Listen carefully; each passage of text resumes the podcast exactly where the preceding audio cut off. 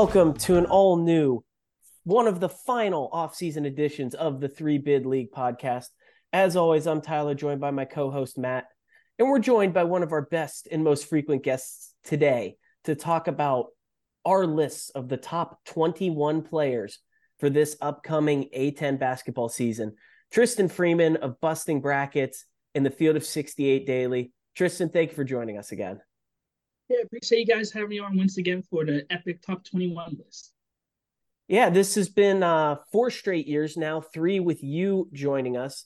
Unfortunately, the architect of this pod, uh, Stu Ludicky, not joining us today, but we'll have Stu on soon enough. Don't you guys worry. Uh, we're going to have to press on without him, though. And it probably helps because there's not that many UMass guys that are candidates for this list. And we kind of didn't need Stu skewing that. Yeah, I can't say I had a lot of UMass representation on my list, but before we get started, I'm just curious for your guys' perspective compared to how you've done it the last couple seasons. I, I thought this was challenging and I spent a lot of time just looking up stats. And one thing I thought in particular was interesting on Torvik, their version of kind of wins above replacement. And I think the acronym is something crazy points over replacement per adjustment game or whatever. But only seven out of the top 20 players in that metric are back in the A10 this year. Not a whole lot of transfer transfer portal movement, but just guys graduating or going to the NBA. So I thought it was a challenging year. I'm curious to see what you guys thought. Yeah, I last year I think I was pretty confident with the first 12 or so. I, I think there was like a, a clear divide. This year, like top four, five ish. And I think part of the issue is that there was like elite scores on not so good teams versus quality impact players whose stats aren't going to be the same. So trying to see who who stacks up against who, especially when there's a few teams that might not get any selections, that that that could be tough. I think some of these teams might get three or four, and, and sort of hard to see, you know, in that kind of pecking order, who should be at the top and who sort of floats towards the bottom. Yeah, I think as always, there's kind of this clear group of returning stars, but one of the things that complicates things this year is what do you do in the example of a James Bishop, someone that we know is going to put up really great stats again this year on a maybe not that good GW team versus someone like Dae Dae Grant. Like I can promise you right now, James Bishop is going to put up better numbers than Dae Dae this year, but Grant's also going to be the best player on a better team. So that's where this gets kind of complicated.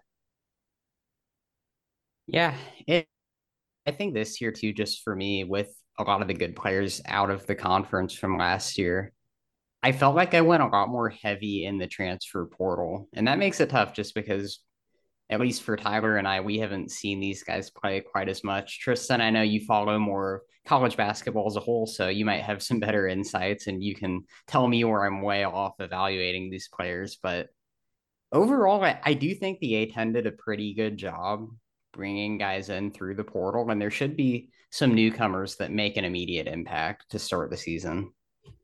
Well, to add to that point, there, there's a few guys from higher conferences has sort of transferred down, like a Woody Newton or or Darius Maddox, who could be good players, but I'm not sure how much how how big stats they'll put up. And then there's guys from the lower levels. Uh, say Bonaventure added uh, one of them, sort of clicking off his name from uh, Bryant. Yep, Charles Pride. Charles Pride. Don't worry, I've got him coming up. But he might be the sixth man on the team. And same with Mika Adams Woods. I mean, he's a he's a guard that you could argue might be better than Kyrell Luc, but what is he going to do? So so that's that's been more challenging because a lot of these transfers aren't necessarily coming in to put up huge stats, except for say a Jaden House of Rhode Island. But then again, what are you going to do with him if you project that team to finish last? Yeah, and one of the things to keep in mind, we had a similar talk last year, and I think there's a little bit more returning talent last season. And one of the biggest differences just being that VCU's had to remake their entire roster with transfers. But there were only four transfers who made the all conference team last year. And one of them in Brandon Johns Jr., I think was a pretty big surprise to a lot of people.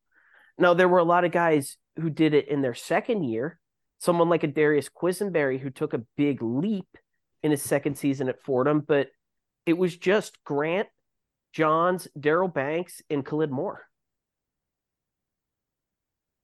Yeah, I, I feel like we could see about the same amount this year. I, I wouldn't be surprised. And I, I think we'll see that moving forward too in the A10 and a lot of conferences just where guys find a new opportunity and get immediate eligibility. I, I definitely on my list have five or six guys new to the conference that I I think could contend for an all conference spot. Yeah, I think I ended up with six, and then I actually left two transfers off as my first two guys to miss because I felt like there was a decent line at uh, 23 as opposed to the 21 that we did. All so, right. Well, I think we, I think we're ready to get this started. Do we want to just begin? I, I think we usually go by about groups of five, but should we kick it off with that, or just going with each of our number one overall player? We normally kind of count it off at the beginning, but let's go one and two right now because I I think they're going to be incredibly similar, if not all the exact same. Tristan, as our guest, uh, give us your top two guys.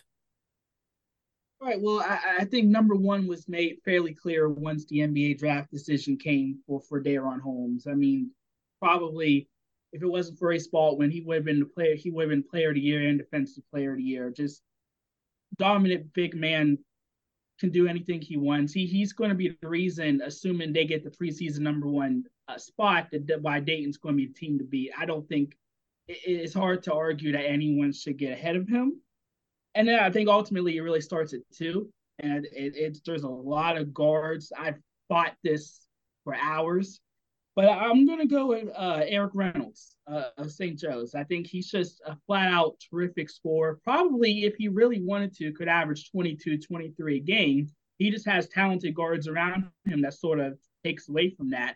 I think he's he's probably even more than James Bishop, the best peer scorer. And considering that St. Joe's should be a double bye candidate, that he he he warrants the number two spot. It's sort of my way of saying, hey, St. Joe's, this is your year because you simply just have too much talent not to.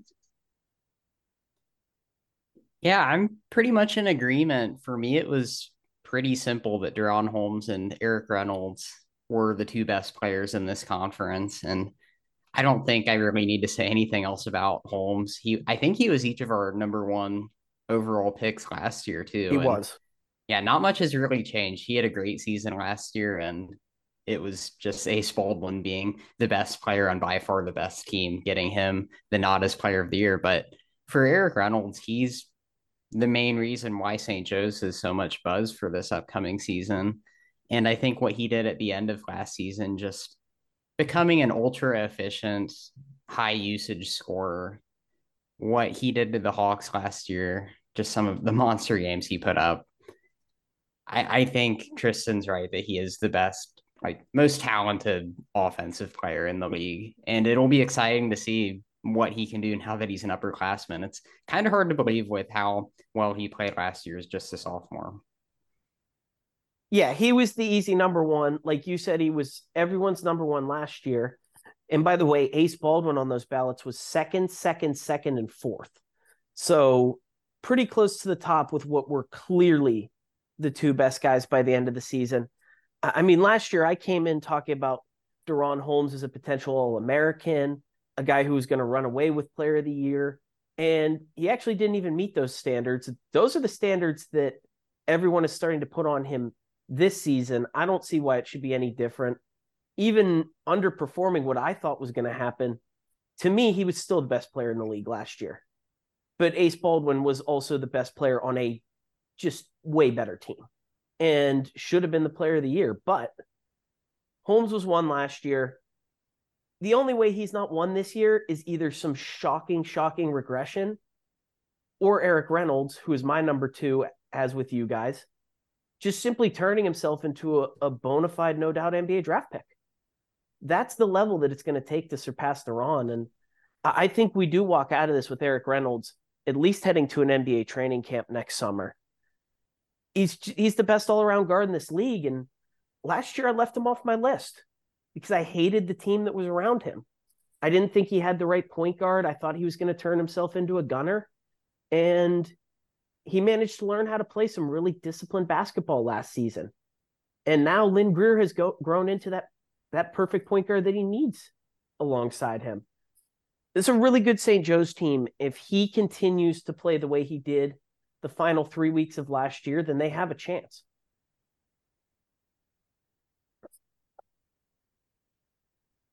All right. I think we can, yeah, good to see we're all in agreement there. And like I said, those were the two easy picks for me. After this, it got much more difficult. So for now, should I just go into my three through five picks and then we'll start going down by that? So number three, I went with Daryl Banks of St. Bonaventure, feeling really confident that he's going to build on a high scoring season with what I think will be a lot more help around him in the backcourt. Number four, Phil Alston of Loyola Chicago. Didn't feel great about picking someone from the last place team a year ago, but my main rationale for him, we always see guys making a big jump in their second year of Division One basketball after coming from a lower rank, and I think he surprised us all um, as a Division Two transfer last year, and he was clearly Loyola's best player. And then fifth, uh, we talked about earlier a little bit. Dae Dae Grant, I think he's going to be the best offensive player on what should be a, a really good Duquesne team that's got a ton of experience. And I think he'll build on another successful season when he made the jump from the MAC to the A10. Tristan, give yours next because I I wonder if it's similar here, and I'm so glad that Matt made one of the picks he did because I'm ready for this uh, argument, not even discussion. Yeah, so three for me, I, I went with Dae Dae Grant.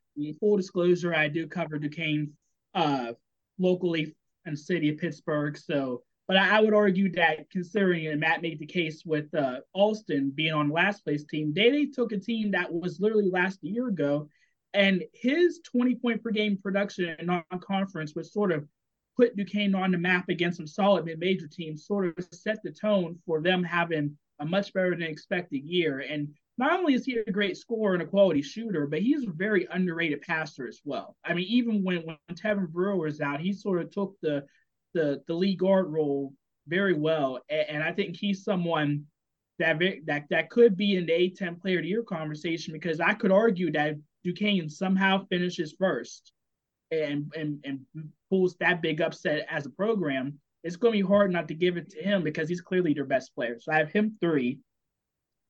Four, I, I, I went with the first transfer because I, I, was trying to see what was I going to do with the VCU guys, but I got Max Shulga all the way at four. And, and I think while Stephen Ashworth gets all the credit, rightfully so, as the star of the Aggies, but Shulga averaged almost five assists a game as well. He was a double digit scorer, literally a do it all kind of guy, quality shooter, underrated defender as well. And I have a feeling that he's going to come in especially now that Joe Bamisile is currently ineligible from the NCAA, that he's going to be the lead guard and star of VCU, who should be pretty good. So I have him at four, and then five, I went I went with James I went with uh, James Bishop because he's just he, he's just too good not to have in top five as a pure scorer. He single handedly is going to have GW competitive. Now him and another guy that I might talk about later is it's going to come down to him because there's so many unknowns on the rest of the roster. But Bishop he can go for 30 almost any given night. And even though he's he's going to get all the attention, he's still going to score on you. So I have him rounding out my top five. So I'll rattle mine off real quick because they are shockingly close to yours, Tristan. Uh, I actually have Max Shulga at three. I did not think I'd see him in someone else's top five, but the guy was honorable mention all conference in the Mountain West. And let's make one thing very clear the Mountain West was way better than the A10 last year. Shulga is going to be an all conference player in this league. It's just a matter of is he elite or is he maybe a guy who should be in the teens? And I'm glad that you mentioned Ashworth because Shulga put up big numbers from an assist perspective and scoring the basketball, despite clearly kind of being Ashworth's sidekick. And no offense to Jason Nelson, Nelson's not taking the volume from this guy he is going to be the leader of a VCU team that I have in the top three right now. And Dae Dae Grant coming in at four for me is kind of a similar case. I don't think either of them are going to put up monster, monster numbers, but I think their teams are going to be great. And Dae Dae Grant brings something incredibly critical to the deepest Duquesne roster, maybe ever. He's the one guy that can just score at will. And he's going to have some gaudy shooting games, but they're going to need him to pull them out of some offensive slogs. They relied on him and Tevin Brewer to do that last year. Now Brewer's gone, and it's all going to fall on Grant's shoulders. My fifth guy, also James Bishop. Uh, he's just, he's going to put up, honestly, probably the best numbers in the conference. If we do a blind stat test at the end of the year, you'd think he's the player of the year. But I just, I think he goes a little bit back towards the guy we saw two seasons ago, as opposed to last year when he had Brendan Adams kind of shouldering the load with him. Maximus Edwards will be better. He'll be a decent sidekick, but Bishop's going to have a lot more responsibility on this team. And when, James Bishop has a lot more responsibility, the efficiency starts to tick down a little bit. But he's also the reason why this is not one of the bottom teams in the league, so long as he plays this season. Now, where things get completely nuts here, Daryl Banks at three. My God, uh, Daryl Banks, like he showed us last year, Bonaventure, that he was exactly the guy that he was at St. Peter's. He's a heat check artist, and he's about the most elite of a heat heat check artist as you can have. He's someone who's going to win them a half dozen games. There's also going to be a two week stretch in the middle of like late January or into February this year where it feels like he's not even on the court. Go look at his game logs last season. Go look at him again when he was on the Peacocks. Like this is a dude who is maybe looking like the best player in the conference for a few nights out of the year and is honestly just kind of useless in a few others. And so there's just a ceiling to his ranking. Like I, I just don't see Daryl Banks being much more than the dude who was a third teamer last year. I put him squarely on the third team this year, and maybe he surprises me and sneaks up to second. But I, I, just, I cannot see him challenging for Player of the Year. Yeah, this is the pick I knew we were going to disagree on, and I know that you're not quite as high on the Bonnies this year. I've started talking myself into St. Bonaventure though, and it's early enough in the off season where my mind can be changed. But I also looked at the game log and I chose to fit my narrative and pay attention to the big moments where he had five games with over 27 points last year. And really, what it comes down to for me, I, I agree with you that he was a big heat check guy last year, for better or worse for St. Bonaventure. And he probably did cost them a couple games with his bad shooting, but I think it just comes down to their transfer additions of Charles Pride and Mika Adams Woods. I don't think he had a ton of help in the backcourt last year. Kyrell Luc had a nice season as a sophomore, but he's not a big scorer. And I think a lot of times Banks did have to do it on his own, where I don't expect that to be quite as much the case next year. So a lot of that pick at number three for me is just putting my faith in that the Bonnies as a team will make a big jump bringing back a ton of guys. I, I think it's going to be similar to the jump we saw between maybe not the extent of 2020 to 2021 when they won the league, but I, I do think it's going to be a much better team and we'll see them thick in the double bye race. And I, I think Banks is going to be the big reason for that. I, I feel like he is the best player on that team still. All right. If Tristan's got nothing to add on the Daryl Banks front, I'll keep it rolling here. Uh, six through eight, just to kind of keep it in a nice little grouping. I took Ronald Polite at six. The guy's just building up towards superstardom now. He was, dare I say, better than Josh Oduro the last month of the season. We we talked about it when we had him on a few months ago, and if you haven't heard that, go back and listen. Great interview with him. But he turned into a guy who can carry your team and he's clearly George Mason's best player now. I think he's a huge all around threat from the point guard position. He's going to be a 15, I don't know, six rebounds, four and a half, five assists guy. And I really like this George Mason team. I think they're going to challenge for a top half spot, and it's going to be because of him. Number seven, I felt like I had to start getting more bold after that. The stars kind of disappeared. And I took a guy who I think is is ready to enter superstardom now. assuming that he can keep himself healthy this season, and that is Malachi Smith. Now that Toumani Camara is gone, now that they got some actual shooters around him on the wing, it's kind of a team that's well set up for him to have an awesome year. It's just going to be four shooters around DaRon Holmes for the large majority of the season, assuming that they can get some level of floor stretch from Santos or Padegimas. But he's just going to be able to distribute the ball around all season. I think he's going to lead the A10 in assists this year. And he's a guy who started to show an ability to get to the hoop in the clutch.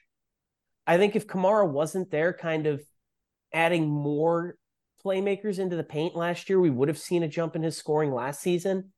But when he's healthy, he's an all conference guy, and it's time for him to lead them up to the NCAA tournament this year. If he does that, he's a clear top 10 player. And then at eight, I think it's time to start getting kind of hot takey. And I'll take the man who was ridiculously left off of all rookie last year, Will Richardson of Fordham. He's an all around stud. He proved to us by the end of the season that he can do anything that the Rams ask him to. And without Quisenberry and Khalid Moore, they're going to have to ask him to score the ball this season. And even though he's a good defender, like he's playing alongside Kyle Rose and Antrell Charlton again, he's not going to be asked to do a ton on that side of the ball with two vet two great veterans over there. I think he's going to be able to soak more energy into carrying the scoring load for the Rams this season. And you know what? He's I got a chance to talk to him last year. He's a humble kid. All of his teammates stay, say the same. They love his work ethic. And it means something to me that Keith Urgo continues to complain about him being left off of all rookie. I heard that comment from, from him in a spaces in September, six months after it happened. And what that tells me, that's Will Richardson's motivation for the season. I don't think he's a guy to just walk around complaining about missing out on, let's be honest, a, a lower tier accolade. I think he's reminding himself that people thought that Ben Schweiger and Mike Sharavjamts were better than him last year. And let's be honest, Mike Sharavjamts was not even close to as good as him last season. I think that's his fuel for this year. And I think he's going to be a stud to lead Fordham into the top half of the conference. Yeah, I want to get into the Richardson pick a little bit because he was an interesting player through this exercise for me. And going into it, before looking at any stats and putting this together, I felt like I wanted to have him in my top 10 or top 15 somewhere. And eventually I did find a spot for him in the list, but it was tough for me to justify the higher I went up. And I think a big part of it too. So, first of all, I will say I am also talking myself into Fordham. I don't think last year is a fluke, and even if they do play a difficult schedule compared to to last year, I think it's going to be a solid team, especially defensively. They should be fantastic again. I just see it with the Rams, even though they're losing a great scorer in Quisenberry and an all around guy and more. I think it's still going to be a pretty well balanced attack. And I think Richardson is going to make a huge jump from his 6.6 points per game I just don't know if anybody on Fordham is really going to break into the like 13, 14, 15. I, I think it's going to be pretty spread out, which will make him not stand out quite as much, but they will need a good three point shooter, and that is what he will bring.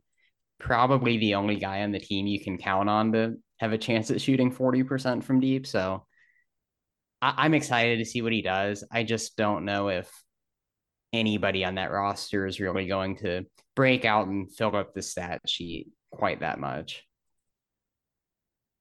Yeah, and part of my argument for him is similar to the Grant and Shulga thing. I think Fordham's going to be good. I talked myself into them months ago. Like ah, I'm in. I think this team has probably more, honestly, more talent overall than last year. Just don't have those top of the line horses that they lost. But they're just like VCU and Duquesne. They're going to be really deep. And while maybe Richardson doesn't look like a top 10 player on the stat sheet, if he's their best guy, if he's their leader, he's going to deserve an honor up here in some way. All right, Tristan, are you ready to get into your six through eight players? Yeah, yeah, let's do it. So six, uh, I went with Philip Alston, and, and he on on a loyal team that just had very little creation, very basically next to nothing that could get him going. He pretty much created for himself. And at times he, he was incredibly good, especially when he can get the shotgun. The consistency for him was going to be important. I think the hope is that with better uh, supporting players, that he could be a guy who could average 16 to 17 points per game. So I'm high on him. Seven, I thought I was being sneaky with this one, but but Tyler got to him first. Uh, healthy Malachi Smith is a top 10 player in the A10. And in order for Dayton to win the league, you're going to need another top 10 caliber player. It can't just be DaRon Holmes because eventually all the other teams just going to double him to death. You need somebody like Malachi Smith, who, when healthy, is a quality player. I was wondering how far everyone was going to bump him down after basically missing most of the year because even when he was on the court, he was fairly healthy, but he, he's talented. And then for this guy, I honestly did not know what to do with him but his stats is just too good to to not have him in the top 10 somehow. So I went with Josh Cohen of UMass. I mean, I got a chance to see him live when uh St. Francis came to Robert Morris and he was unstoppable. And the game plan for teams had, which is play him one on one, let him score. He had 40 twice last year against Lehigh and Hawaii, and just make sure that nut and just stop the rest of his teammates because St. Francis had no guard play outside outside of Landon Moore, who who who who transferred to Butler, but he's going to be difficult to stop. And he he's he's a four. He's not really a five. There's not a ton of elite power forwards in the A10 that that can defensively stop him one on one. So if, if UMass and their young guards and another forward who probably you guys will mention can, can get going when they're left open, then UMass could be a surprising team. But a guy who averages 22 points per game and is consistently a dominant post scorer, pretty much unstoppable, I, I had to find him in there in the top 10, even though I'm very concerned that he could be defensively exposed at this level. Yeah, that's uh that's interesting you bring up Cohen and I agree with you that like I just didn't know what to do with him when you have someone so dominant in what ended up being the worst conference in college basketball last year, you always wonder how is that going to translate to the A10. But I, I will say he does bring the one thing UMass desperately needed, which is someone who could finish at the rim. I mean, one of the worst two point shooting percentages in college basketball last year for the Minutemen, and he'll certainly improve that. Um, but before getting into the rest of my picks, I just want to say I'm so relieved to hear Philip Alston's name because I was starting to get nervous that I was way out of line putting him in the top five, and I'm I'm glad to hear that someone else is supporting him. I'll but, save um, my Alston thoughts for later, but Cohen, I just want to throw in here. He was a guy for me that I will mention later, but was really the big dropper between my original draft and my final list. And the biggest thing, like you mentioned, Matt, it's just the difference in competition. The NEC very well could have been the worst league in college basketball last year. And I think it's just kind of tough for a back to the basket big guy to really be a huge force in the A10. But he's also a perfect fit for what Frank Martin wants to do offensively. He's going to get his chances. That team is going to be built around him. And I expect him to be one of the best offensive players in this league. But I'm just not quite sure his ceiling is top 10.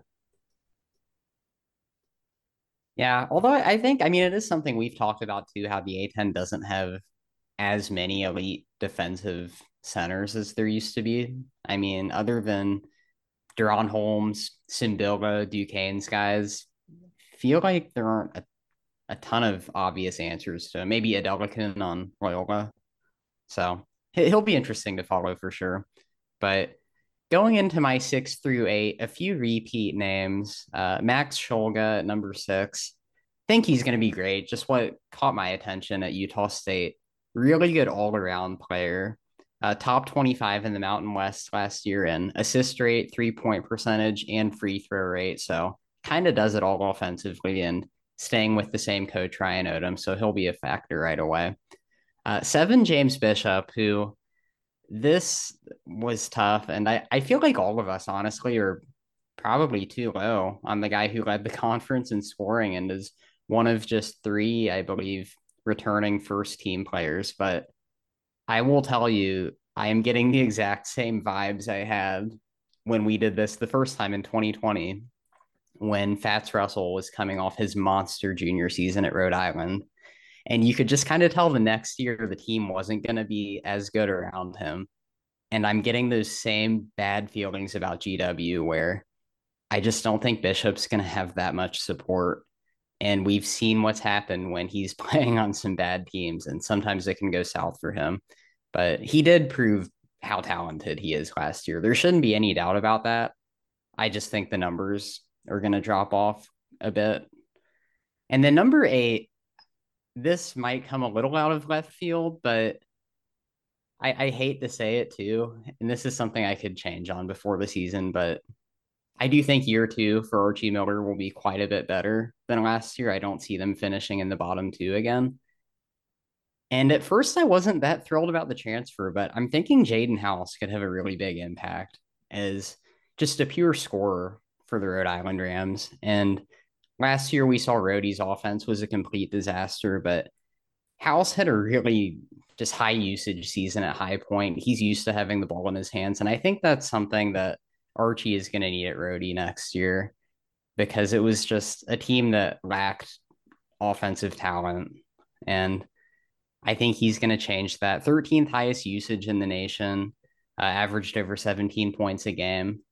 And so just feel like the Rams need a guy like that who's going to take charge and put some points on the board every night. If you're if you're looking for a hopeful comparison, Duquesne went from they they got some nice names a couple years ago for Dambrot, and the chemistry and everything just went went to hell, and they were awful last place. Last year's Rhode Island team, they had several top 100 players, so some nice names. None of them worked out. It all, all mm-hmm. of them all the messed up outside of Leggett, and, and he's gone too. This year, you know, you say you, don't love the, the names, but that's kind of okay. These are major transfers that produce at the previous stops. Like saying like Dae Dae Grant was a producer in Miami of Ohio, comes to Duquesne and leads them up the ladder. I think there's a chance that Jaden House could do the same thing for Rhode Island in, in a team that I think hopefully will have more chemistry than a year ago and, and could be more well rounded. So I think just because of the lack of unknown, people are going to have the Rams lower. But I, I, I don't hate the Jaden House pick at all because I think he's just going to be good at what he, he does and score. And he can be that lead option for them that could make them, you know, a, a sneaky, feisty team for some. Yeah, it, it's a gamble for Rhode Island just because they are heavily, heavily dependent on transfers. But and we saw what happened last year where they had two stud transfers. One got kicked off the team and one never played in a game. And it kind of ended before the season began. So yeah, this year not as high profile of guys. You're not seeing those top hundred recruits or high major players, but it really just comes down to confidence in what Archie Miller has done in the A10. And I just have this sneaking feeling that they're not going to suck two years in a row. So we'll see what happens. And it could be someone else too. I, I think Rhody has some other guys. Like, I mean, Luis Kortright coming from Quinnipiac. It seems like they finally have a legit point guard this year. So maybe he'll be a factor as well to me, I just think House is a huge Ryan Daly candidate. Guy who will come in, put up big numbers. Maybe maybe won't get great respect because he's not a name that people know going into the season, but outside of him, Archie and Brandon Weston, there's just not that much that I like about the Rhode Island roster. And I think he's just going to end up getting buried. That's why I ended up leaving him off of my list. But James Bishop, I just want to take it back to a comment you made, which is we might be too low. I don't know. We went into last year, he was not ranked 20th, not ranked in 20th. Now, he's definitely going to be better than that because what we didn't realize was that Chris Caputo was the right coach for him. And Caputo's going to keep him at an elite level, but it was the roster around him that made so much of a difference. And like, I think we could get burned, but the idea of him being seventh this year is just not crazy to me in any way. No, it's not. And I mean, like you said, it's way higher than any of us picked him last year. So we'll, see what happens. And I've gone to bat for him too. I, I feel like every other year I've been way too high on Bishop. And this is the year where I'm not feeling as confident. But mostly it just comes down to George Washington. And they lost so much. I mean, just about their entire rotation outside of Bishop and Maximus Edwards. So maybe it's something where by the end of the season or mid-season they get things rolling and Bishop's able to lead this team to another middle of the pack finish or even better. But I do think it's going to take some time and patience. All right, Tristan, you want to keep us going with 9, 10, 11? Nine, I'm gonna go with Daryl Banks. I think a 15 point score off of a, a fairly solid Bonnie's team. And yeah, he he can be hot at cold, but I, will take the ceiling for Banks over most of these other guys. Ten to went with Ronald Polite. I, I think he he's has a chance to be not only Georgetown's best player, but a, a sneaky uh, first or second team guy. He's a really good scorer, and obviously listened to his interview of you guys from a few weeks ago. Very well done. I, I think he'll he'll be someone that the that uh, Patriots are going to have to rely on a lot this year. And then for eleven, I am curious if you guys even have him on the list. This might be out of left field, but I went with Ling uh, Lynn Greer. And when St. Joe's was playing at its best during that five or six game winning streak, Greer was just as good, if not even better, than Reynolds because he was a borderline triple double threat most of the time. He, he's a he, he is a good passer, and he's someone who had the, the pedigree out of high school that could be a star. So him showing what he did in the second half of the year wasn't a complete shock, but he's going to have to do that all season around for them to, to be a contender in the A10. And, and I don't think it, it, it's out of the world for St. Joe's to have two top 10 caliber players. And I think if, if Greer, uh, sorry, Greer plays at his, his peak, then the Hawks can have a chance just to get uh just about against anyone. Lynn Greer on my list. Lower, yeah, he, but on my list. Yeah, he was for me too. He's uh yeah, I have some more thoughts on him when I get to him, but interesting season for him last year. And overall too, I feel like a lot of people would say St. Joe's is the best backcourt in the conference. So should be big things for him and Reynolds. But uh, I'll, I'll go into my 9, 10, 11. Overall, pretty similar to what we've had. Uh, I'm a little surprised by this one, actually. Nine. I'm the first person to mention Gibson Jimerson's name. But... Yeah, I also have him at nine. Okay. I, I think he's going to have a great season still. He's shown for about seven or eight or nine years, however long. He's been a, a good scorer at St. Louis for a long time. I am curious, though, just because Yuri Collins I mean, he made everybody look good, but he really made Gibson Jimerson look good, feeding him the ball constantly in transition and getting him open threes. I just wonder how well he's going to play without the leading assist man in the country next to him.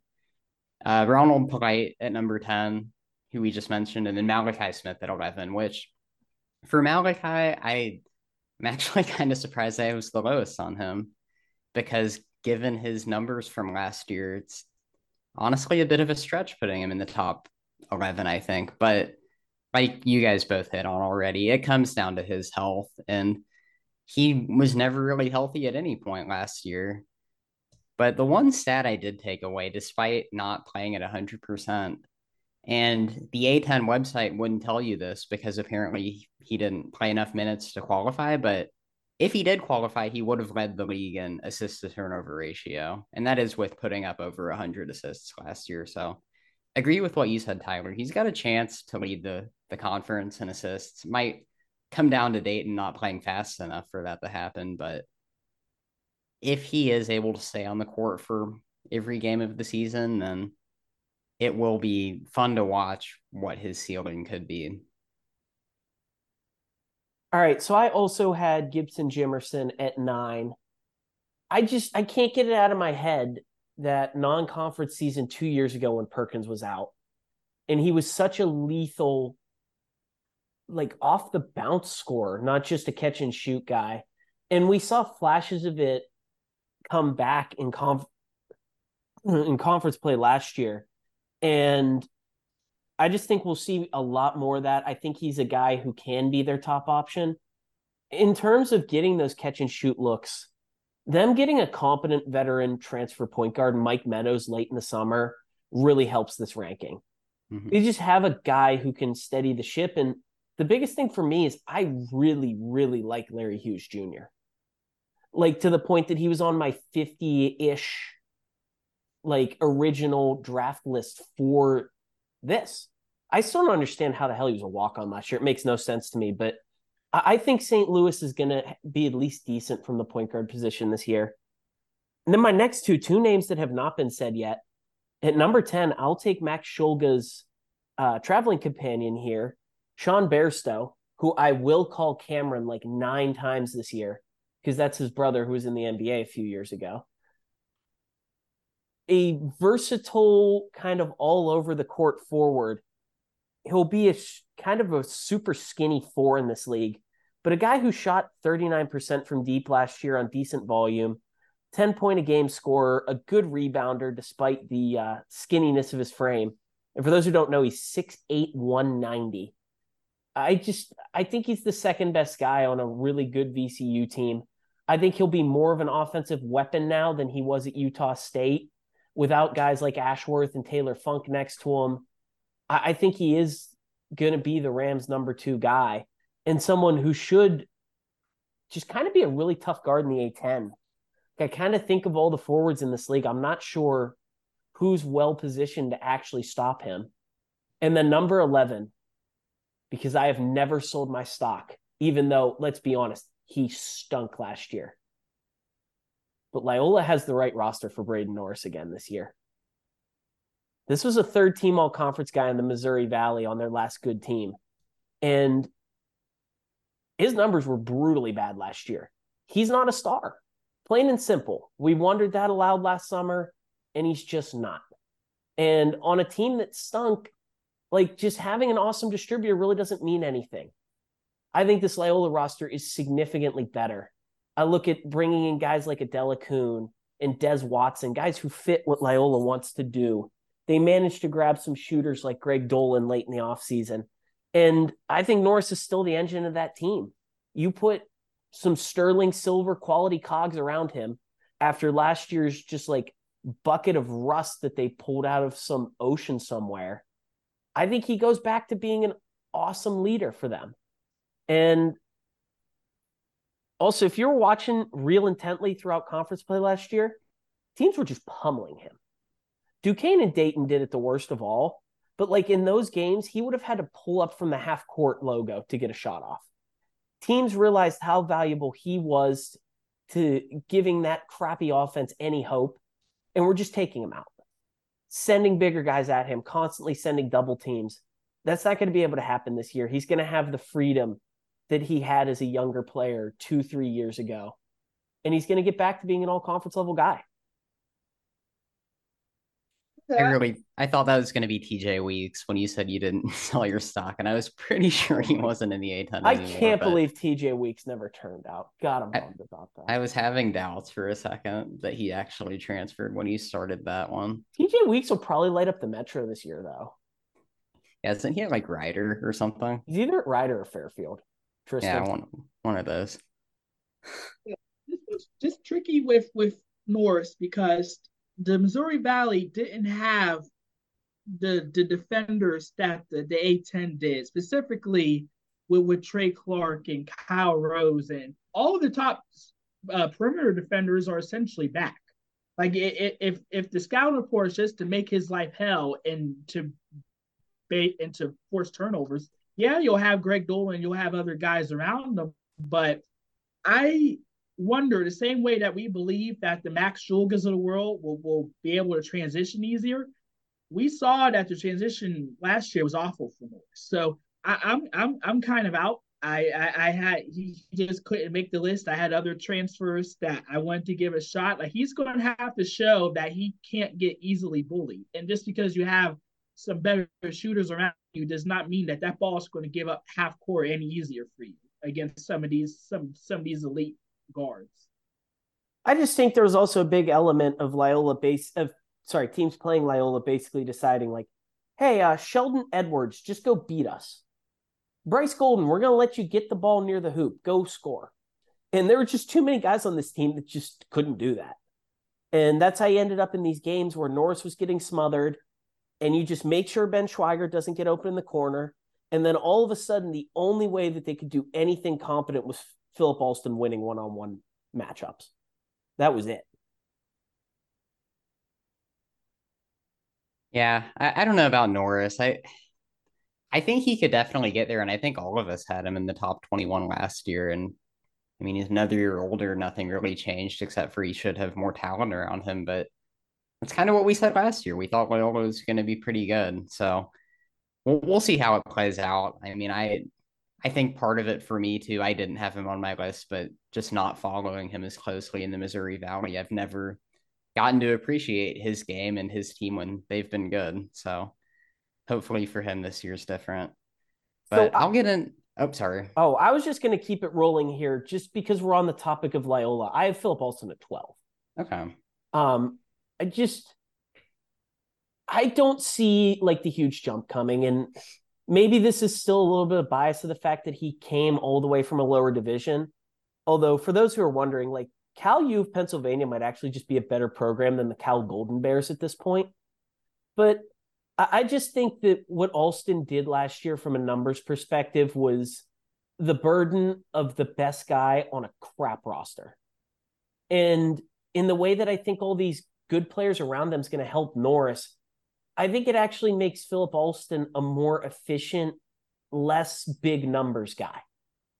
He's still he still should be an all conference player this season. I'm not sure he really has to get any better to do that with the better talent around him, but I, I was a little thrown off to see both of you guys throw him in the top 10.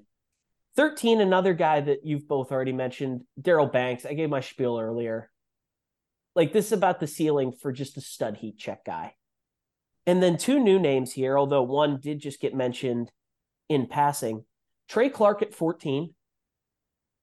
Duquesne is going to have to rely heavily on the two wings, while a guy like Trey Williams, who would have been a candidate for this list, just probably won't get enough minutes with a ton of quality bigs on that team. But I think Trey Clark, with Ace Baldwin gone, now joins DaRon Holmes in the debate for best defensive player in this league. And if he can be the good three point shooter that he was in the second half of last year and not the guy who you cringed every time he touched the ball out there in December, then he's an all conference player. And then 15, a guy that I don't think we're going to hear from either you two. Maybe I'm wrong, but I'm going with the new best player on the Davidson Wildcats, their point guard. Not the Villanova transfer, but the man coming back, Grant Huffman. Look at every stat from last year he was as good, if not better, than Foster Loyer in conference play last year. And Foster Loyer was an all conference guy. I think Huffman is going to take the reins of this team. It is going to be his squad. And every time one of the McKillops, whether it be Bob or Matt, has asked him to do more, to take a bigger role, he has exceeded expectations in that spot. And I think he's going to be a guy who can lead the Wildcats this season. All right, I'd like to chime in on Huffman because I had some thoughts on Davidson toward the very end of my list. I've he's kind of tough for me to figure out putting together this list of guys. I've been a fan of his ever since he joined the A-10. I think he's done a great job filling his role for Davidson, but that whole time he's been either like a sixth man or the fifth guy in the starting lineup, not expected to shoot the ball. And I just don't know how that's going to work if he's supposed to be Davidson's best player. And in general, too, I'll just say I don't like Davidson's roster very much. I think they lose a ton from a team that faced adversity. I mean, they had the hardest schedule. They weren't healthy all the time last year with Foster Loyer missing some games. But I just, I don't know. I think he's going to be kind of what he has been as a solid defender on the perimeter, He'll get a lot of assists, like you said, Tyler.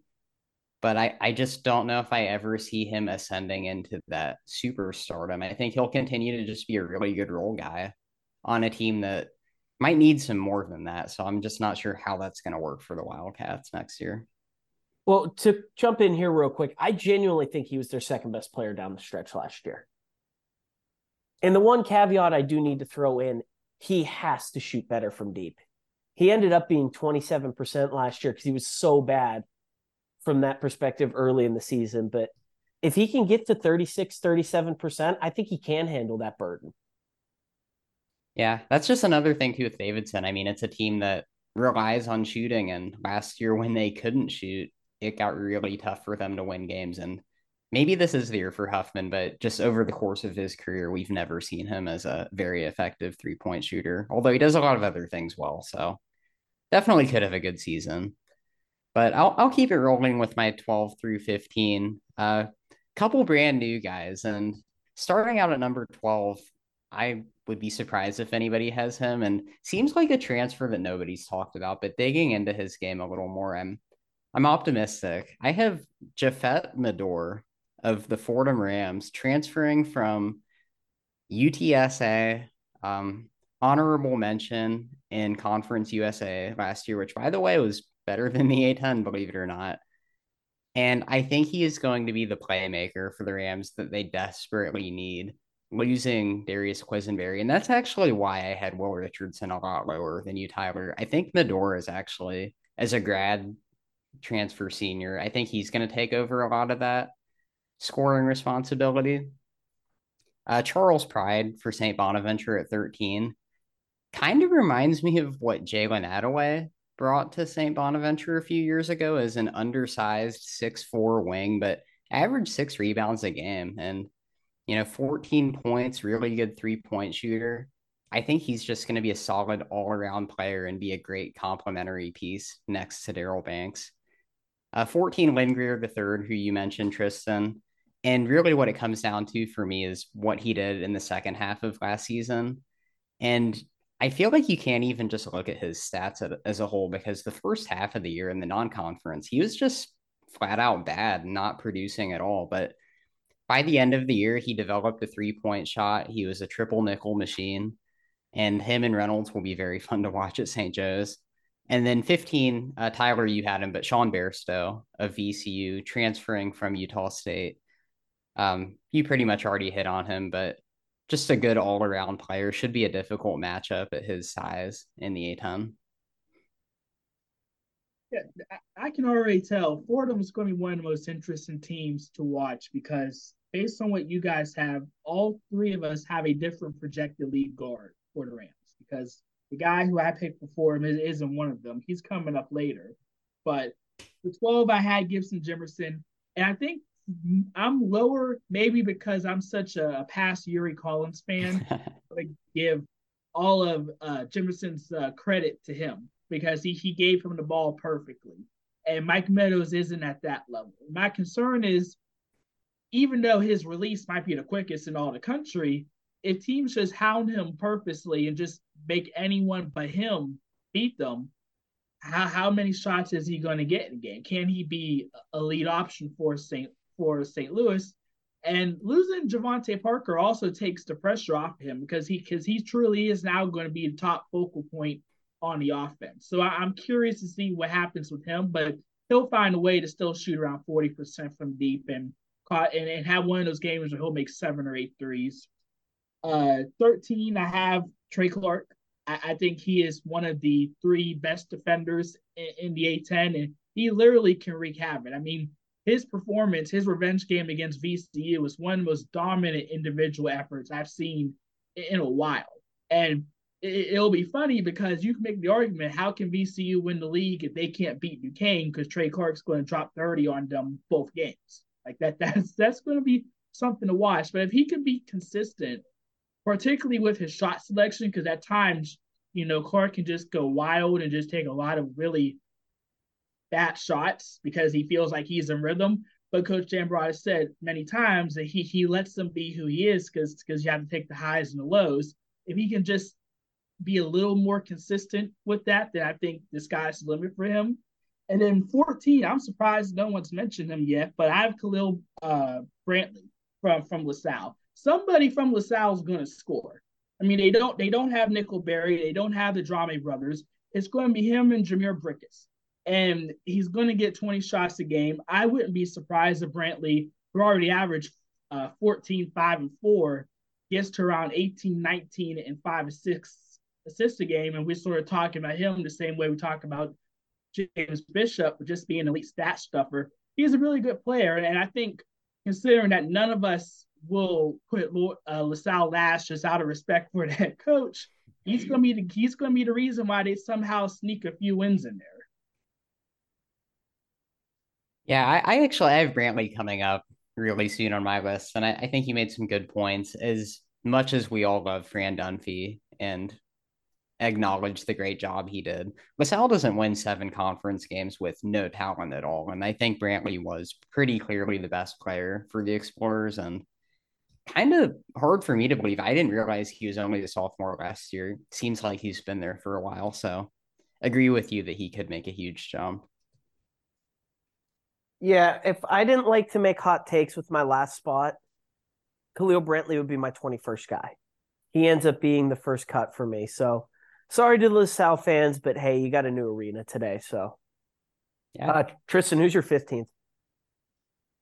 15th, um, I'm the last to name him, Sean Bairstow. I, I, really good. He was third guard for Utah State, but he probably would have been the second guard for almost all most of the other A10 teams last year. So He's going to be fairly impactful. 16, I'm I'm going with Matt Cross because he just has he he had he's one of the most talented players, and talent has never been his issue. It, it's always been other stuff, but from what I've heard, that he was actually the least of the problems with the Minutemen last year, and he was one of the few guys that stayed. And I think he and Co- Cohen is going to be a quality offensive front court because he can space the floor and he's a great offensive talent. I wouldn't be surprised if, if, if UMass offensively is dominant down there. But again, we'll see how Cross can defend down low. And then 17, I, this was, I think, because I wanted to be consistent with how I feel about GW. I went with Maximus Edwards. I think he's someone could that could have a legit breakout campaign. He, he's a he's a very nice talent. He was pretty good last year all on his own. I, think he's someone that we could see an uptick in production, and it's they're going to need someone outside of Bishop, and he's basically the only proven guy that you can see on the roster that can do it. So had to put him in there. All right, I'll jump into my next five before our last picks. And I will note, I am surprised. I thought one of you guys was going to go real big with Maximus Edwards throw him like top 15, maybe maybe even top 10. I mean, he was the rookie of the year last year. He's coming up for me.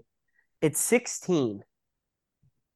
This is where I'm not fully sure in how to how much to believe in St. Bonaventure. Because I don't trust the idea that they're going to be a great team if Charles Pride and Daryl Banks are far and away their two best players. But what if that's just not true? Because their most important player is Yann Farell. And I'm throwing him in at 16. Maybe the best all around forward in the league now with Toumani Camara gone. He's a guy who's going to rebound for you. He's a, a shockingly, extremely solid three point shooter on decent volume last year. He was able to hang around the 40% mark. That should only get better. Now, he needs to become a better slasher, needs to find his way to the rim. He was only shooting 1.2 free throws a game last year. Once he can add that to his game, he'll be a clear double digit scorer. I think he fills a really important spot on the Bonaventure roster that they really have no other equivalent. It's all a bunch of scoring guards, a pair of point guards, and Chad Venning. And I forget who it was. Some national guy had Saint bon- had Farell not even starting for Saint Bonaventure. I think that's absolutely ludicrous. If Yann Farell is not good enough to start for Bonaventure, I will tell you right now that they will be awful this year. They need a huge season from him just because they don't have another option to go to unless Barry Evans takes a huge jump. 17, I kind of can't believe I'm the last one to say Lynn Greer. I thought that this might be a hot take putting him on the list at all. But he's the perfect complement to Reynolds, as I mentioned earlier. A great ball mover, a guy who can take the tougher defensive assignment from him. And I think that those are St. Joseph's rocks. Those are the reason that they're going to jump into the top half this year. And what happens with the front court will dictate whether or not they can be a great team. But if we just took the last month of the year, Lynn Greer was a borderline top 10 guy in the conference it just took him a little while to adjust to that team and to grow into his role. 18, I have another transfer, Darius Maddox, coming in from Virginia Tech. A just a really solid Swiss Army knife guy for the Hokies. a guy who could handle tough defensive assignments. He was a, a streaky shooter, had some good years there, uh, some not so good. Decent ball mover from a wing spot. And just a guy, he reminds me of D'Shawn Schwartz. He kind of filled the same role for G- Virginia Tech as Schwartz did for Colorado. And we saw him come into this league, become a bigger time scorer and an above average defender. And I think Darius Maddox can carry that down from the ACC. 19, Tristan just mentioned him, Maximus Edwards, coming off of his rookie year campaign, should take over kind of that Brendan Adams role as just the clear deputy to James Bishop's sheriff in that offense. It's going to get a chance to really move the ball, take a lot of shots for them. And then 20, another guy we've mentioned and talked about in full earlier, Josh Cohen. He'll be the focal point of the UMass offense. We'll see if, if he can translate from the NEC up to the A10 or not. All right. I'll, I'll go ahead and finish out my list. So starting out at 16, I had Khalil Brantley that Tristan talked about earlier and agree. I'm in agreement with him. I think he'll have a jump and keep LaSalle out of the basement. Uh, 17th, Maximus Edwards. I still don't feel great about GW, but I think you have to have the reigning rookie of the year on your list. And I, I do think it's impressive what he did as a redshirt freshman last year, playing with a group of seniors and just overall an old team. He held his own, was a very important factor. 18, I had Matt Cross as my UMass representative. And wasn't sure how to rank him because at his best, Matt Cross is a borderline first team guy, but I just wonder how often he can reach that level throughout the season. But I will say UMass played a lot better when he was on the court producing, and him and Cohen should be a very solid front court. They're just going to need a lot of help from the guards getting them the ball. Uh, 19, I'm a little bit surprised no one's mentioned him, although part of it might just have to do with how their season ended last year. But Neal Quinn from Richmond, I think his second year in the Princeton offense should do him well. Uh, third in the A10 and assist rate last year, which is kind of hard to believe just since Richmond seemed to lack the flow that it had in the prior years with Jacob Gilyard, Grant Golden in that group. But I think he'll he'll improve in his second year with the Spiders. And then number 20, Will Richardson had to find a spot for him on the list. Couldn't go quite as bold as Tyler, but I do think he is one of the best breakout players to watch in the A10 this year. And will need to help, along with Medor, who I mentioned earlier. He's going to have to help fill that scoring void for Fordham. well, my final my final three, 18 went with Darius Maddox. He he was basically the fourth, no, no, he was the fifth option at Virginia Tech because you had uh Hunter Cattoor, Sean Pedulla, the sharpshooter backcourt, Justyn Mutts, who was to do it all forward, and Grant Basile, who was one of the top mid-major transfers in the country, averaged 20 a game. Maddox put up pretty decent numbers for the fourth or fifth option. And if you can bring a, a solid starter from the A10 from the ACC down to the A10. I thought that was a, a sneaky good pickup for George Mason. I think he's going to be a really good player for them. 19, he hasn't been mentioned yet, but I'm going with uh Dame Adelekun from the the Loyola Chicago big man, one of the top shot blockers in the country coming over from from the from the Ivy League. And he's someone that I think pairing him with Philip Alston is going to do well for both of them because Alston realistically isn't going to be the defensive uh juggernaut that you that you want from him, but Adelekun can be. And considering the bigs in the A10, Loyola's going to need a big upgrade from what they had last year, which was basically next to nothing. And then 20, I'm going with Kyle Rose for Fordham. And this is more not necessarily a stats play, but more of a culture because it's the culture of Fordham that we've seen the past couple years that sort of made them a threat. And, and Rose exemplifies that. He one of the top defenders in the league. He, he's not very efficient as a shooter, but I, I think he'll get a larger role in the offense. And he's going to be someone that should absolutely start, get a key role. And I think he can be a double digit scorer. And more importantly, just one of the leaders for the Rams. And what is actually a fairly deep backcourt because there, there's other guards too. I mean, Antrell Charlton technically is the top returning player for them because uh, he was the code because he was basically the point guard for them. So there's a lot of good guards, but I think Rose is going to be the one that if they're good enough to compete for a top six spot, it's going to be because of his play on both ends. All right, Matt, you want to give your your last guy here? Yeah, I will. Real quick, I, I did want to hit on a couple players that you both had that I didn't. They were both near misses for me. Uh, first, Darius Maddox for George Mason. Uh, and typically, I am really excited about guys transferring down from a higher level to the A10. But I think for me, it's just George Mason has so many transfers, and I didn't feel confident picking out the ones that are going to have the biggest impact. And then my 22nd guy actually was Trey Clark of Duquesne. And I, I love his defense. I think he's one of the most exciting players to watch. But part of my concern, just with Duquesne in general, is that they have very, very little guard depth. And we've seen Clark's inconsistency flare up from time to time in the games where he's not playing as well and where he gets into early foul trouble, which has happened many times.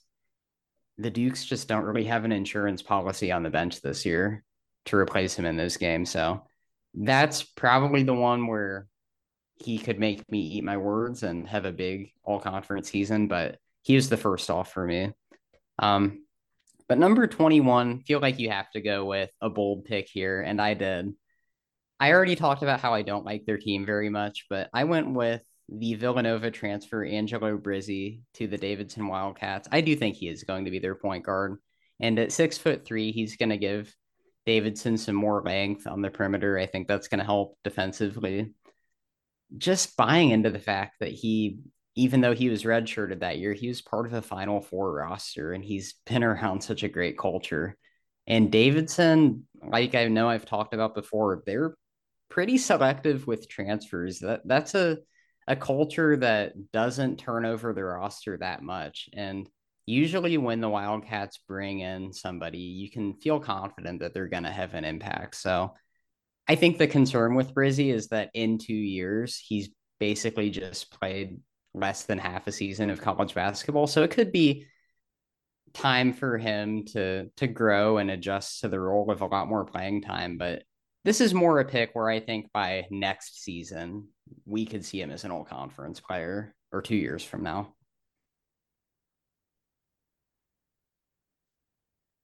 All right, my final guy. This should be no surprise to anyone who's really listening to the nitty gritty of this podcast this summer.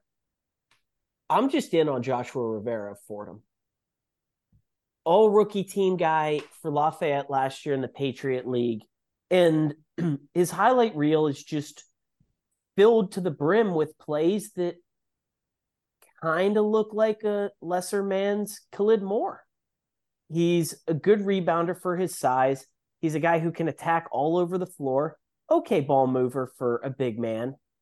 I think that this was a very, very, very deliberate pickup for Keith Urgo.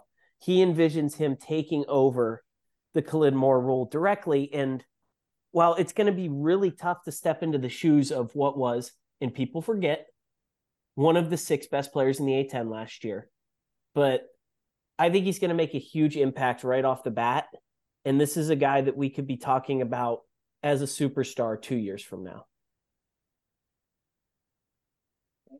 Well, for first off, some honorable mentions I had uh Neal Quinn. I, I, he he was in consideration, but I just I just don't want to touch anything Richmond related season, so I left them blank.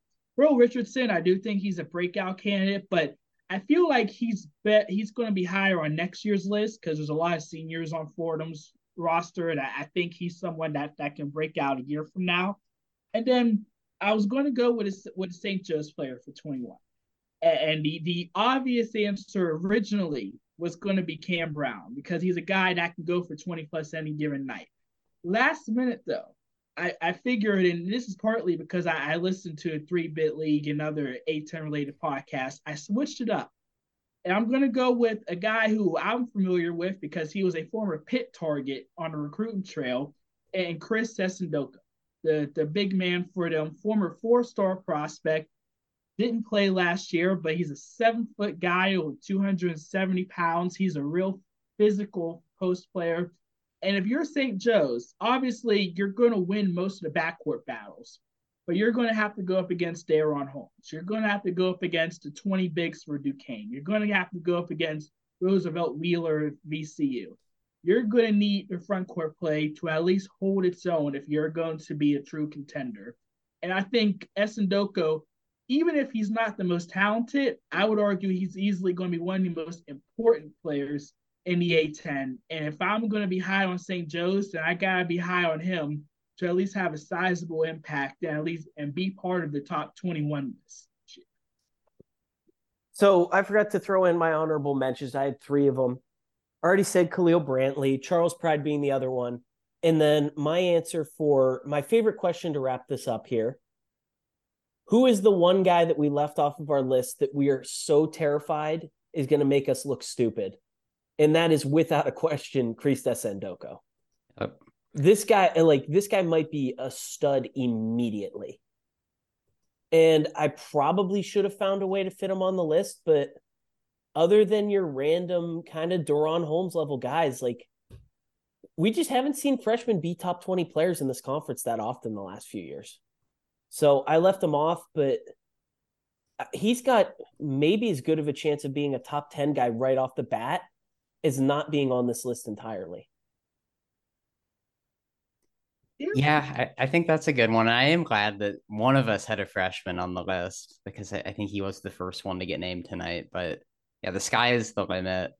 Um, and I, I think the exciting thing too, he's going to bring a much more versatile style of play than Ejike Obinna did for St. Joe's, who's just a pure center, you know, going to stay in the paint and get a bunch of rebounds. Essandoka can shoot the ball, just do a lot of a lot of different things at his size, which will be impressive. So at the very least, going into the year, he is going to be the most hyped up freshman, I think, by everybody. If he if he's a top ten player, does St. Joe's win the league? I mean, they should. I, I feel like they're going to find a way not to, even if that happens. I, but is he a top 10 player because he's a clear all defensive team guy? You don't need offense from him, though. You just need him. You just need him to shut down Holmes when it comes down to those certain matchups. Like, but that's I, if, the whole point. Like, I feel like I feel like there could be a universe where St. Joe's maybe has like four top twenty guys, but their defense still sucks. If he can carry them to being an at least average defense, then you're it. Then the answer to your question is probably yes. But I, I, I have one other answer for for your question, who's going to scare us that we all left him off the list? And maybe I'm off on this. I'm not sure, but kind of feel like if Des Watson just stayed at Davidson, he would have gotten more attention as a big breakout player. And I, I think the fact that he transferred to Loyola, who probably should be better than Davidson this year anyway, but I feel like he just kind of got lost in the shuffle this offseason, but he had a couple really big moments last year and wouldn't be surprised to see him continue to improve. Des Watson's my preseason glue guy of the year. I'm all in. I had him. He made it to like my final 30 ish. I just think with Norris, Alston, and Adelekun, and the fact that Des Watson really doesn't go around seeking out shots. I think we're gonna we're gonna blink at the end of the year, and those who really pay attention to Loyola are gonna appreciate how great of a season Watson's gonna have and he's to score like seven and a half points a game. And it's just not to look pretty from that perspective in any way. All right. Well, I guess my only other final thought I really hope Jaden House has a big season because I took a big leap of faith on him, putting him in the top 10, and I don't think we heard his name come up again. But Overall, I, I, do feel like between the three of us, we had some more different lists and a lot more variety than the last few, which kind of speaks to just how open the A10 is going to be this year and how we're going to get a, continue to get a lot of different pre- predictions as we get closer to the season. Yeah, I mean, really, the only things that were the same the Holmes, Reynolds, Shulga, Grant, Bishop group, we all agree that they're among the best of the best and that whatever that next tier down is, Gibson Jimerson's in it. And other than that, I think it kind of shows how wide open this season's going to be. I mean, one of those guys we put in that top tier is Max Shulga, we've never seen play in the A10.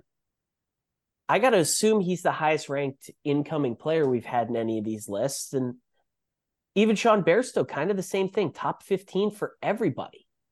In the past few years, none of us were willing to go that all in on a transfer. It was something like what happened with Dae Dae Grant on last year's list, where Tristan breaks him out in 13th, and I don't think anyone else even ranked him. That's kind of more of what we were seeing from these incoming guys. But more and more, those transfers are going to dictate who wins this league. Also, no Dusan Mahorcic talk from Tristan. I thought we might get something there.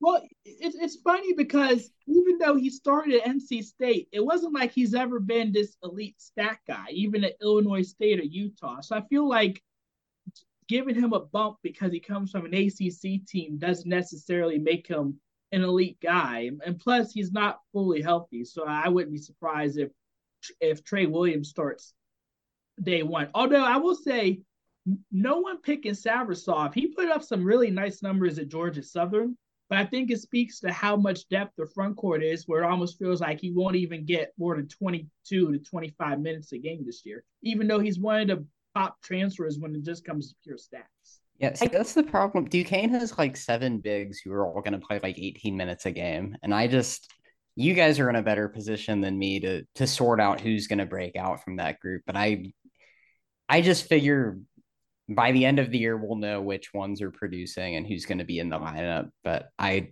just can't answer that question right now. Well, well, speaking of Duquesne, Tyler, did you have any thought about putting Kareem Rozier in there? Oh, he was on the short list. But it, once again, it's just tough to include what is definitely the third best guard on a team unless I think that they're just clearly the best in the league. I think Kareem Rozier is going to do what needs to be done this year, and I think he is a lock to be on this list next year. But what needs to be done for him, and it's kind of the same thing for Savrasov. I I thought about it, but how do you get enough minutes when you're sharing the same position with Trey Williams and both Drame twins to be able to put up more than maybe like 10 and 5 a game? Like all of a sudden, for the first time in history, Duquesne has too many good guys for like their third and fourth best players to put up big numbers. Oh, one other guy that I was considering, and I don't even think he's great, but Tim Dalger might just accidentally put up a ton of stats because he might have to play the five. Because St. Louis has no front court depth. I'm going to assume that uh, the Georgetown transfer, uh, is not going to be eligible, and I believe one of their newcomers is isn't even practicing right now. So he might just he might play like 35 minutes a game and average like 14 and 8 just because they need someone to put down there in front court. Gosh, I'm trying to think back to last year. I feel like between the four of us, we named at least five different Billikens across our list. And this year it was really just Jimerson in the discussion for the most part. But I, I still, I mean, Meadows, as we've mentioned too, I the the roster on paper does not look pretty at all. But I have a hard time believing that it's a pillow fight team. I just feel like Travis is gonna have enough to go 500 somehow, somewhere. Well, Sincere Parker is the one that scares me because yeah, shot at having a role last year, but he was one of the top three or four JUCO transfers in that class. Mm-hmm. I think this would be the year if he's legitimately talented enough where he can actually break out and, and sort of make us eat our words, not putting him into honorable mentions. Only other guy that it's somehow not been said yet. I kind of expected one of you to put Chad Venning on your list. Yeah, I was I was thinking of him too. He was just really awesome at the end of the year, but yeah, he probably deserves to be in the discussion based on what he did last year, but kind of just feels like he, I don't know if he's got like breakout written all over him compared to some of these other guys. He just kind of seems like a steady, like you know what you're going to get from him this year, and he'll be a, another solid quality A10 starter. I think Little Bonna X might have said he was going to be their best player this year. Oh, But I was too distracted by the I think you should leave talk to uh, remember that by this point. It's it's weird because they could have four or five ups. Like no one mentioned Mika Adams Woods, and he was a starter on a Cincinnati team that was top fifty. Like it, there there there's so many different ways that St. Bonaventure could go, good or bad. Because Charles Pride may actually come off the bench for them, which is why I I didn't have him in my list. And plus, you know, the Northeast transfer talk, like he he he he was okay in the America East, but he but he was that he definitely took a step down. And the fear is that he'll take another step down on what's already a fairly crowded Bonnie's back. yeah, it's gonna be a real shame when I pick Charles Pride 13th and he ends up not starting and playing two minutes a game because Schmidt's gonna stick to his guys, and if he's not one of them, that would be bad for me. All right, we'll close it out there. Thank you to everyone for listening to our top 21 list. Thank you to Tristan for joining us once again. Uh, where can everybody find you if they somehow don't know already? Yes, sir. You can find me at hoopsnut351 on Twitter slash X. You can also follow at Busting Brackets for all the latest articles and stuff. And look out uh in next week or so, whenever this comes out, because I'll have my own preseason A10 rankings coming. Yeah, everyone be sure to go take a look at Tristan's great work. Dabbles in the A10, uh, but really specializes in college basketball in general. And especially if you're looking for some good ACC content, I feel like that's where you shine above all else.